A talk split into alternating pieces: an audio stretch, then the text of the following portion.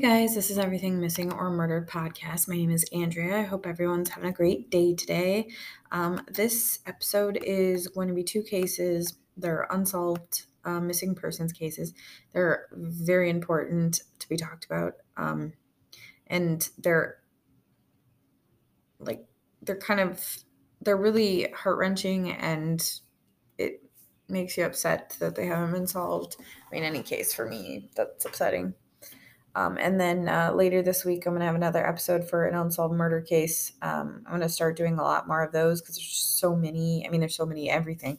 It's disturbing. The world, the crime world, is just disturbing. Uh, but yeah, if you if you have any cases you want to hear that I haven't talked about or um, anything like that, shoot me an email. I'll put it in the um, show notes or talk to me on Instagram. I'll put it in the show notes as well.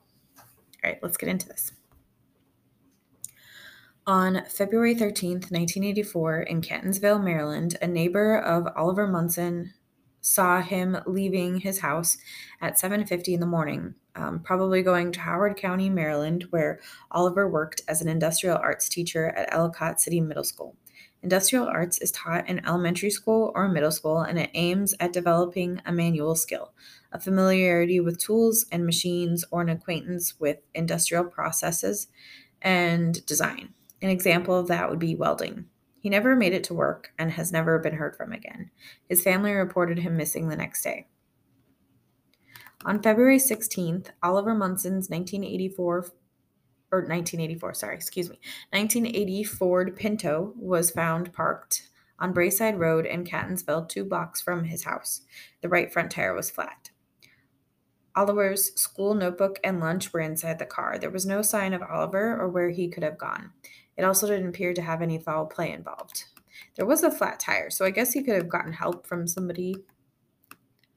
On February 27th, two video store receipts that had Oliver's name also had some traces of human blood and a spent small caliber shell casing that were found in a blue 1973 Datsun parked at the edge of Leakin Park in West Baltimore, Maryland. The vehicle had been reported stolen the same day Oliver Munson was uh, went missing. The blood in the car was typed as O positive, but no one knows Oliver's blood type, and DNA technology was not available in 1984. But they kept the sample um, but it was also too deteriorated to be tested, so it was not confirmed to be Oliver Munson's blood. The police believe that Oliver Munson might have been murdered in revenge because he gave evidence against a car theft ring. He had unknowingly purchased a stolen vehicle from one of the thieves named Dennis Watson the year before he went missing. Oliver was scheduled to testify against Dennis Watson on February 16th. Dennis Watson pleaded guilty to car theft and was sentenced to 10 years in prison. He was paroled in 1989. In 1973, a man who was scheduled to testify against Dennis Watson in an armed robbery case was killed. Dennis was charged with first degree murder, but was never brought to trial because one of the witnesses in the murder case died. Dennis's current whereabouts are not known. He was interviewed about Oliver Munson's disappearance, but he claims he is innocent of that. That's just crazy to me because he didn't really spend that much time. He didn't spend his full sentence in prison. And then, um, you know, a witness in a armed robbery case is killed.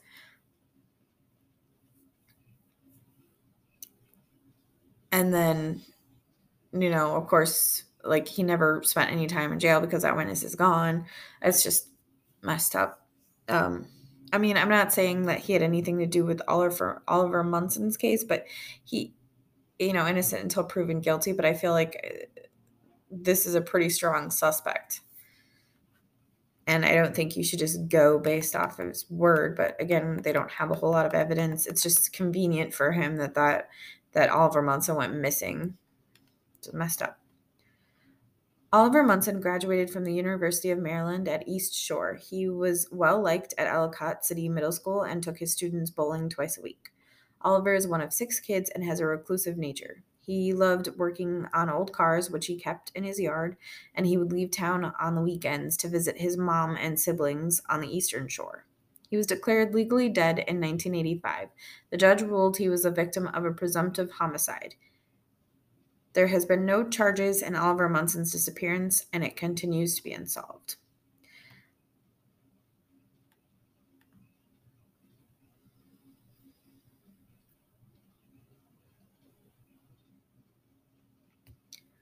I'm not really saying that somebody that commits theft, because how do you go from theft to murder? I'm not saying that commits somebody that commits theft will do a murder, but someone previously tried to implicate Dennis Watson and was killed because of it. They could not bring him to trial because the witness died. I mean, can you imagine? It's like an injustice in a way. Um, not saying he was involved at all in Oliver Munson's case, like I said before, but what could have happened? Where is he? What I mean, he obviously had a flat tire. Um, he was supposed to testify, and he goes missing. It's mind-boggling. I have no idea where he went. And then, you know, the the the blood on the receipts, they couldn't test the DNA because they didn't have the proper um, equipment to do that at the time, which is understandable, but it's like I don't know. It's just crazy. Because apparently the car that, that that was all found in was one of the cars that Dennis Watson stole. So could it have been planted there? Could it have been Dennis Watson? Could it have been one of Dennis Watson's like group? I mean, I don't know. Theft doesn't automatically automatically go to murder, but it, it's not unheard of. There was a petition for Oliver Munson about six years ago, and now it is closed, but I will still mention it. We, the people, are asking that Baltimore County City Police reinvestigate the disappearance of Mr. Oliver Munson, who disappeared February 13th, 1984. It has been a cold case for 32 years. This was at the time of the petition. We want answers. We want justice. Why wasn't ground penetrating equipment used in the quarry? What is being covered up? Unidentified bodies in Lincoln Park. Um, were any of them tested for DNA to see if they were Mr. Munson? The blood sample was deteriorated, so you can't get DNA from it. Using Mr. Munson's family's DNA, it should have been tested when DNA first came available. The suspect in this case was involved in, another, in other homicides. He never served any time for them. Why wasn't Mr. Munson given any protection since you knew that the suspect was involved in other crimes? And the witnesses disappeared or were murdered. Why haven't you brought the suspect back for more questioning? I would like to know that too. We, the people, want answers. His family deserves to be clo- deserves to have closure, and this case needs to have justice. Yes, it's a closed petition, but I still feel it was worth mentioning. There was a website called Missing Oliver Munson that I will put in the show notes, and that is where the, his case is today. I do not know what happened to Oliver Munson, but I hope someday soon he will be found and brought home to his family. He did not deserve whatever happened to him. He seemed like a stand up guy just doing what he felt was right, and that shouldn't deteriorate people from doing that. Like, you can't just I mean, like, if you think of something wrong, then you say something. You know what I mean? Like, it's just it's horrible. And the fact that there's like literally no evidence of where he went, nothing, absolutely nothing. The blood is the blood and the spent shell casings are literally the only evidence they really have on what possibly could have happened to him. But why somebody had like the two receipts, like why the two receipts were in there, I don't know. I don't know what happened to him, but it's been way too long since he went missing and the lack of the fact that they didn't have DNA at the time because of everything. It's just, it's like I said before, I don't understand how some cases can be solved really quickly. And I mean, I just watched a case today where it was solved within 12 hours. And I was like, I mean, that doesn't always happen, but I was just like, in 12 hours, you figure this out. And in other cases, it, it they sit on the in a box for 40 years, you know, it's it's really depressing. Um so my heart goes out to all the families. I mean, I'm not saying that the 12 hour case didn't deserve to be solved. Like it did. Every case deserves to be solved. But I feel like maybe it's just that they didn't have you know, the lack, they had no evidence. They had nothing really to pinpoint where he could be. They had one suspect, but the guy never, they never re interviewed him or anything like that. I, and he got away, unfortunately. And whatever he knows is, I don't know if we're ever going to find out. Um, because haven't heard anything about him. I didn't see anything else out there that could tell anyone where he would where he would be. So uh, yeah, it's really unfortunate that this case hasn't been solved, and uh, there there have been some tips that I've seen over the um, over the course of researching his case, and um, there's a lot of tips saying that um, he could be buried in in Leakin Park, but I googled Leakin Park and it's 1,216 acres, from what I can tell. And I looked at um, Google Earth, and it it has a lot of secluded wooded areas. There's a river. There's uh, all kinds of. It's huge. It's a big park.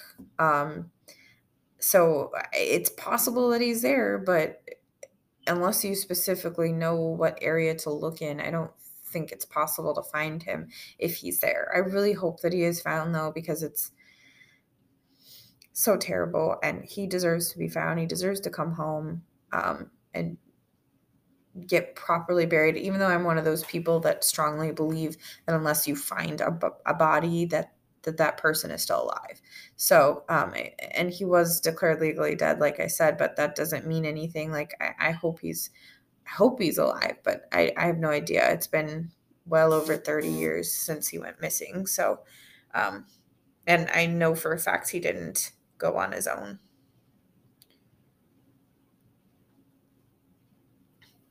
So, um, and Leakin Park is borders two of the most high crime neighborhoods in Baltimore. And according to what I read, as of 2016, it's it's a very popular spot because it's wooded and secluded. Um, that 71 bodies since 1946 have been found. So it's like a popular dumping ground, which is messed up. Um, uh, but by looking at it, yeah, I can see that it's it's so wooded and it, crazy. Um, but uh, unfortunately, they have never found, as of this year, they have never found his body. So I, I hope, I hope that he gets to be home soon. It, it's so sad, and um, I'm gonna give a description of him just because uh, that's what I do, and he deserves to be talked about as much as much as I can try to talk about him.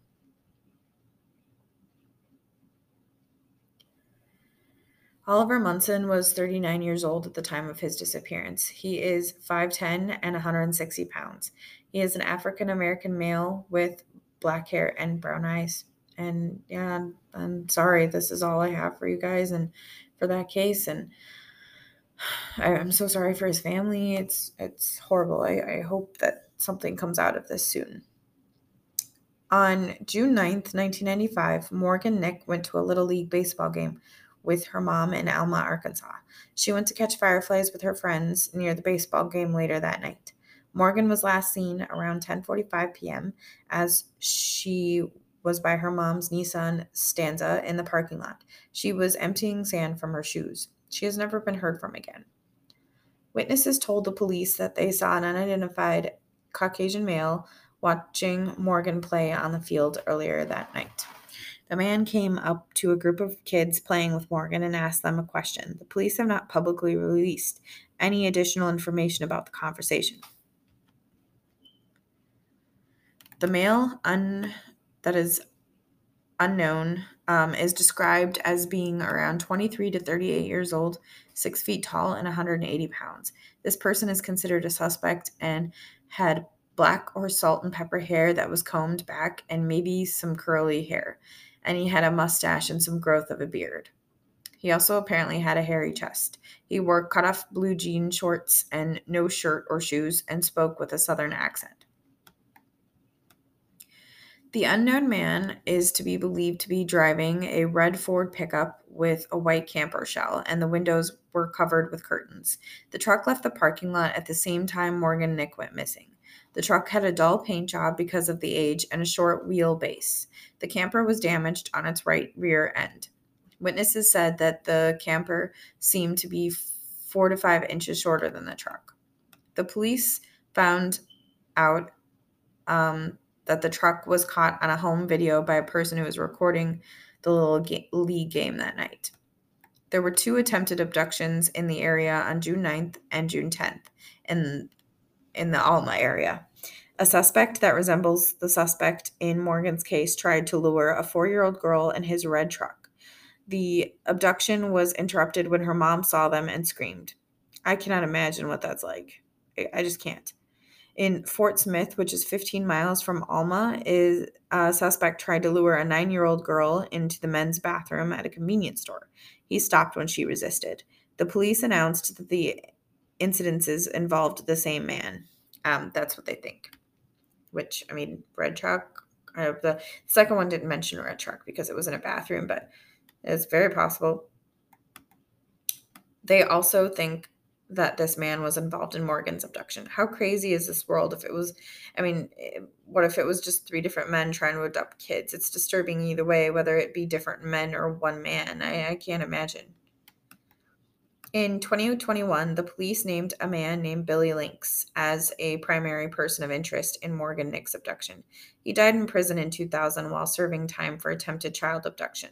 This occurred within two months of Morgan Nick's disappearance and only a few miles away from where she was last seen. Billy Lincks was born in Crawford County, Arkansas, served in the U.S. Army during World War II, and worked for Braniff Airlines in Dallas, Texas between 1962 and 1974. He moved to Van Buren, Arkansas in the late 1970s. The police think he had ties to states by Arkansas that included Tennessee and Oklahoma. There have been some unconfirmed sightings of Morgan Nick in the recent years, but she has never been found. The suspect and his truck have never been identified, and as always, this case is not solved. The FBI and local communities have offered a $60,000 reward for the recovery of Morgan Nick and the identification, arrest, and conviction of a suspect or suspects responsible for her being missing her parents believe she is still alive, and I will always think, like I've said, um, someone is still alive unless told otherwise.